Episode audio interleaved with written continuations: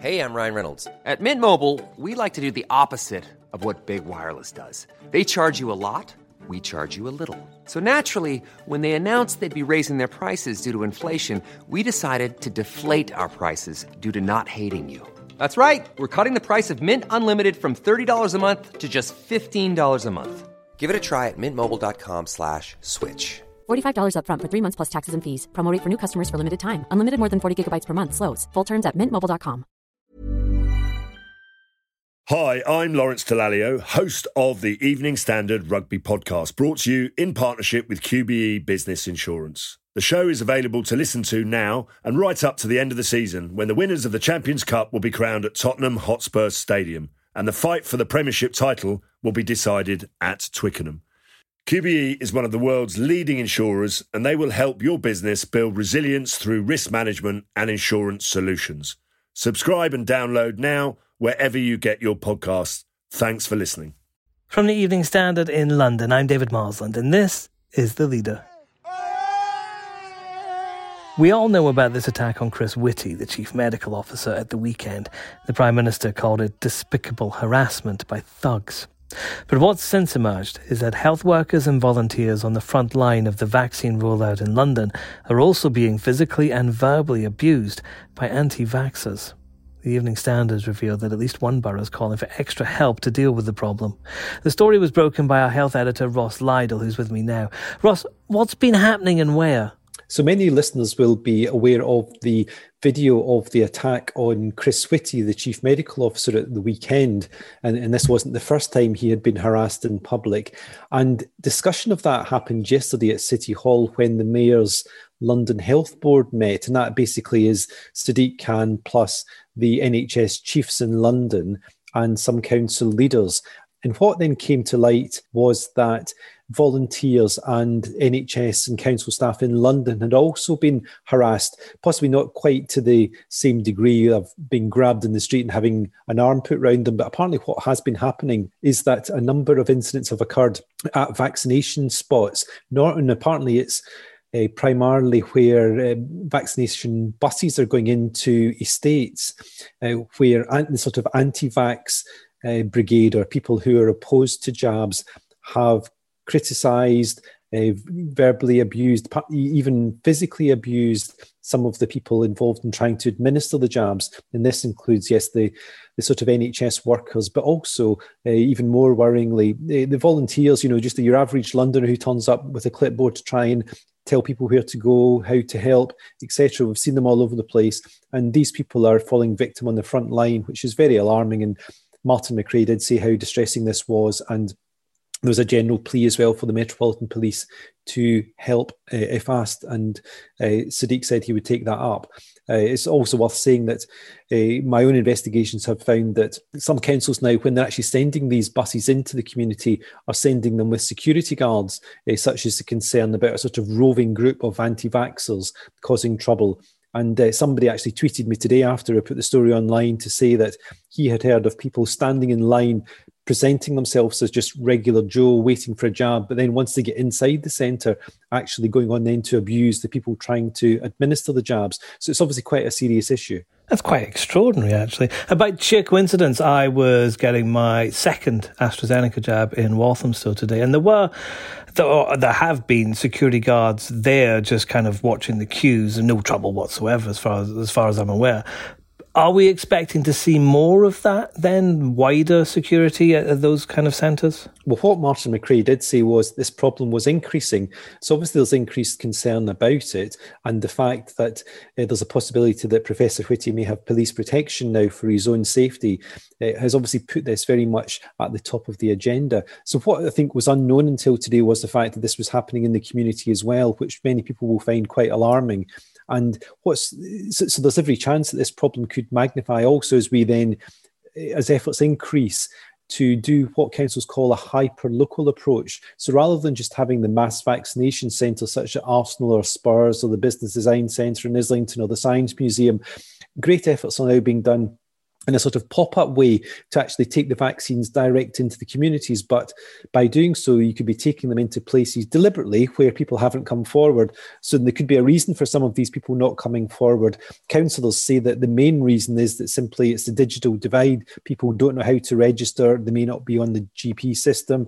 However we could also be encountering some people or some pockets of resistance to the jab itself perhaps some people who are um, perhaps less friendly towards the state in general and uh, conspiracy theorists and so on who are perhaps less likely to behave themselves as we would all hope.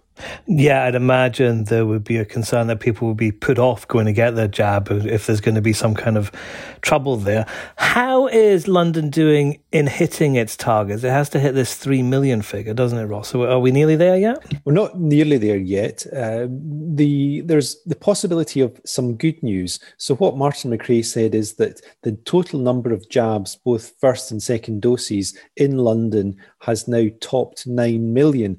Now, his numbers uh, appear to be from a sort of NHS secret database that uh, the bureaucrats and technocrats have access to, but the general public doesn't, because the government's official statistics, uh, based on uh, numbers published each afternoon by NHS England, show that in London about 8.65 million jabs have been given so far. Now, we've been counting down daily in the Evening Standard how many more jabs we need to essentially get to Boris Johnson's target for everybody over 18 to have been offered one jab and two thirds of adults to be double jabbed by July the 19th, the date he wants to essentially end lockdown. And as of yesterday, about 2.8 million jabs still had to be given in London. Now, if we use these new secret figures, if you like, the, the, the better news, uh, obviously it takes us about 2.5 million jabs to go. What Martin and other doctors involved in the call yesterday did say is that they're optimistic we will get very close to hitting the target. Actually, the rollout is going better than the official figures suggest. But also, crucially, there's every indication that supplies of the vaccine are holding up. Um, London's health leaders were assured by Nadhim Zahawi last week at a health summit that there would be plenty of AstraZeneca jabs for the over 40s, and also that supplies of Pfizer, which is the main jab for the under 40s, are said to be pretty solid. Uh, Moderna seems to be one that's a bit more sporadic, but not as many people have had that. You've spoken to Sadiq Khan, the, the mayor of London, about this. Is he confident that we're going to hit those figures? I spoke to Sadiq this morning. He was in a job in Tottenham, visiting a sort of small, uh, a little area beside St Ann's Library in Tottenham, where uh, some money from City Hall had been used to um, boost sort of green projects. And I asked him about these figures and his general hope of the sort of where we are in terms of hitting the target. And he said uh, he and others were pretty much throwing the kitchen sink at efforts to get us all jabbed. It's been remarkable uh, in the last uh, 200 days, the progress we've made. There's a jab given every two seconds. That's, that's the, the sort of numbers we're talking about. Um, last weekend, we think we, we topped 120,000. The weekend before, 135,000. Essentially, what we're trying to do is make us as safe as possible come lockdown ending on July the 19th. He said he's in favour of the restrictions ending. He's really desperate for the city to pick up and recover and more people to be able to have their normal way of life back. Uh, and he said, yes, from the, the, news he's hearing is that things are looking good. Uh, and he a, a, little bit of a sort of sort of polite dig, shall we say, at sort of negative reporting, saying things aren't quite as good as they are. I've no idea who he was referring to, obviously, um, but he he, um, he gave sense that he was confident that even if we didn't quite get to the the target of vaccinating or offering a jab to everyone, that certainly everything was being done to make the vaccine available. When we're talking about restrictions being lifted on July 19th, I think a lot of people are looking forward to that day as being perhaps when they can take their face masks off. But there is the, the the boss of TFL has been talking about that, and he's perhaps not quite so sure that we might not need to continue using face masks on the underground. Yes, Andy Byford, who is the TFL commissioner, uh, he has been in the job one year now, and uh, he may be known to some by his nickname of Train Daddy, which he had when he was in New York. He has given a very interesting interview to the Evening Standard's editor, Emily Sheffield. And Emily asked him about face masks first. uh, essentially, uh, last week, a government minister indicated that as part of the relaxation of rules, it was very likely that the requirement to wear a face mask would also disappear.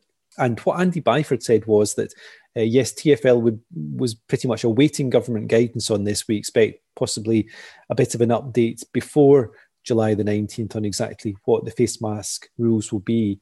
Uh, but TFL uh, will also be bearing in mind what passengers want. We're going to spend the next couple of weeks waiting to see what the government advice is. Mm-hmm. Um, if, uh, if government advice is to, is to drop masks, we will still take into account what our customers have said because, to your point, we cannot afford to have a car led recovery. So we wait and see, but this was pretty much Andy Byford almost sort of, you know, hinting at the possibility of a bit of a dispute or difference of opinion between TFL and the government. Now, the other thing to bear in mind here is that actually the majority of passengers seem to want face masks to remain, uh, that they feel safer if their fellow passengers are wearing face masks. There's a weekly survey done by London Travel Watch, and that has consistently found that more than 60% of Londoners favour face masks and would be very reluctant to return to the tube and buses if other passengers were not wearing face masks. And that's the leader. Come back tomorrow at 4 pm for the latest news, analysis, interviews, and features from the Evening Standard. Hit the follow button, and you'll never miss out. Hi, I'm Lawrence Dallaglio, host of the Evening Standard Rugby Podcast, brought to you in partnership with QBE Business Insurance. The show is available to listen to now and right up to the end of the season when the winners of the Champions Cup will be crowned at Tottenham Hotspur Stadium and the fight for the Premiership title will be decided at Twickenham. QBE is one of the world's leading insurers, and they will help your business build resilience through risk management and insurance solutions. Subscribe and download now wherever you get your podcasts. Thanks for listening. Imagine the softest sheets you've ever felt. Now imagine them getting even softer over time. That's what you'll feel with Boll and Branch's organic cotton sheets. In a recent customer survey, 96% replied that Boll and Branch sheets get softer with every wash. Start getting your best night's sleep in these sheets that get softer and softer for years to come. Try their sheets with a 30-night guarantee. Plus, get 15% off your first order at bollandbranch.com. Code BUTTERY. Exclusions apply. See site for details.